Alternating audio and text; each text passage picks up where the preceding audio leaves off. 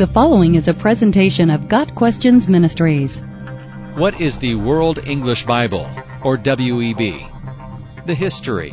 The World English Bible came about in order to provide a complete translation of the Holy Bible in normal modern English that can provide unrestricted free posting on the Internet and also be freely copied without written permission from the publisher and payment of royalties. No other Bible is thus available, and this is the vacuum that the World English Bible is filling.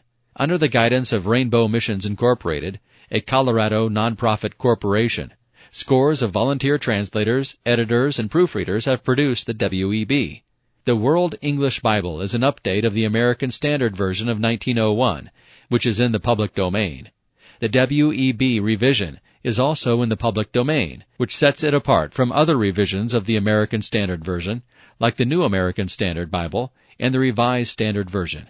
There is also the World English Bible Messianic Edition that substitutes traditional Hebrew names and phrases for the equivalent Greek and English names and phrases. The translation method. The translation method of the World English Bible is primarily that of formal equivalence, word for word, and is based on the 1901 American Standard Version, the Greek majority text, and the Hebrew Biblia Hebraica Stuttgartensia. The process consists of seven passes of editing and proofreading for each book of the Bible. An initial automated pass updated approximately 1,000 archaic words and phrases. The first manual pass was to add quotation marks, the ASV had none, and other punctuation, and to check the translation against the Greek and Hebrew texts where there are significant textual variants or the meaning is unclear. The WEB does not capitalize deity pronouns, but does use the original Hebrew Yahweh when rendering the Tetragrammaton. The World English Bible also includes the Apocrypha or Deuterocanonical books. The pros and cons. The World English Bible is to be commended for being a modern, free, and public domain English translation of the Bible. Overall, the WEB is a very good translation, sticking closely to formal equivalents in most instances. If there is a downside to the WEB, it is that it is not always in the most natural sounding and free flowing English, likely due to the WEB going with as literal renderings as possible.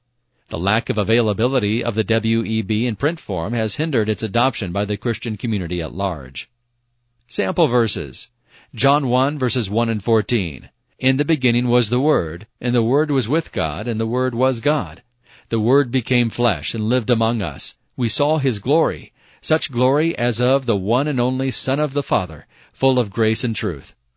John 3 verse 16. For God so loved the world that he gave his one and only Son, that whoever believes in him should not perish, but have eternal life. John 8 verse 58. Jesus said to them, Most certainly I tell you, before Abraham came into existence, I am. Ephesians 2 verses 8 and 9. For by grace you have been saved through faith, and that not of yourselves. It is the gift of God, not of works, that no one would boast. Titus 2 verse 13. Looking for the blessed hope and appearing of the glory of our great God and Savior, Jesus Christ. Got Questions Ministry seeks to glorify the Lord Jesus Christ by providing biblical answers to today's questions. Online at GotQuestions.org.